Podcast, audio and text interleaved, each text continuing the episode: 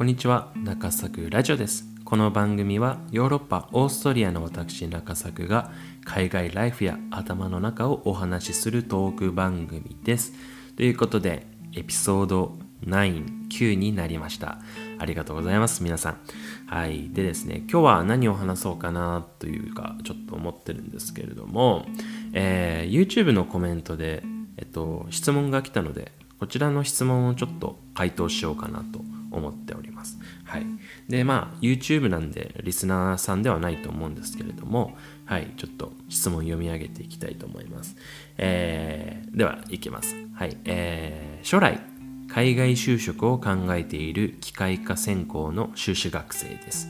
やっぱり大学の GPA は大事なんでしょうか？あと、海外メーカーへの就職において、専門技術は具体的にどのようなことを求められるのでしょうかということで、はい、2つ質問いただきました。1つ目は、えー、GPA が大事なのかどうか、成績ですね、GPA というのは、大学の成績が大事なのかということと、海外に就職するにあたって、まあ、技術職として具体的にどんなことが必要なんですかっていうことで、はい、ちょっとあの YouTube のコメントでも回答してるんですけれども、えー、コメントここでもちょっとえー、回答していきたいと思います。はい、でまず成績について GPA についてなんですけれどもあくまで僕の例なんですけれども僕の会社は成績を見ていないと思います。というのも、えっとまあ、面接の時点で成績表を出してないんですよね。で実際に僕は、まあ、面接を受けましてで内定というか、まあ、ここでは契約なんですけど契約した後にで実際にビザを取る過程でその卒業証明書とか成績表を提出したのでその内定契約の時点では僕の場合は、えー、成績は見られませんでした、はい、ただこういう採用方法っていうのは会社によるのでで海外就職といってもアメリカがあったりヨーロッパがあったり東南アジアがあったりいろいろあるじゃないですか。なのでまあ本当に会社によるっていうのが僕の回答なんですけれどもはい。でもちろん GPA というか成績表が大事になってくる会社も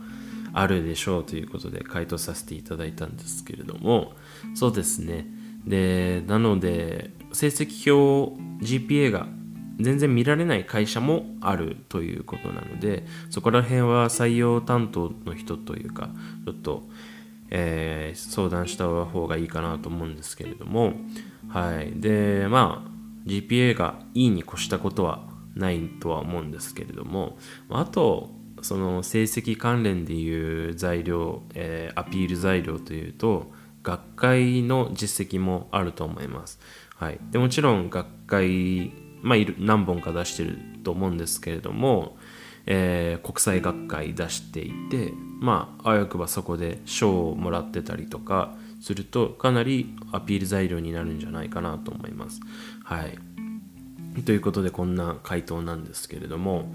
あと、海外メーカーへの就職において、専門技術は具体的にどのようなことが求められるのでしょうかって、まあ、こっちの方が大事だと思うんですよね。はい。で、まあ、皆さんご存知かもしれないんですけれども、海外就職では即戦力になることが求められます。はい。日本のようにそういう研修があったりとか、トレーニングがあったりっていうことはなかなかないので、その入っ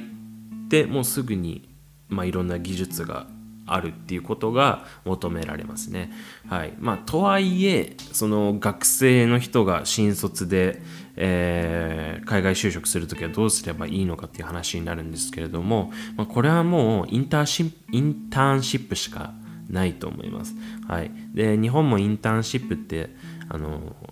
就職活動の時いろいろあると思うんですけれどもインターンシップってもいろんな形があるんですよね。もうほんと1日だけの会社説明会みたいな実際の業務じゃないインターンシップもありますし長期2週間とか1ヶ月とか、えー、会社に、まあ、勤めるというかえー、インターンシップして実際の業務に携わるみたいなインターンシップもあるので、まあ、一口にインターンシップといっても難しいんですけれども、はい。まあ、長期のインターンシップってことですね。実際の実務に触れるインターンシップがあると、えー、かなりアピールできるんじゃないかなと思います。はい、でのそのインターンシップでこういう業務に携わってこういう成果を出したということが言えると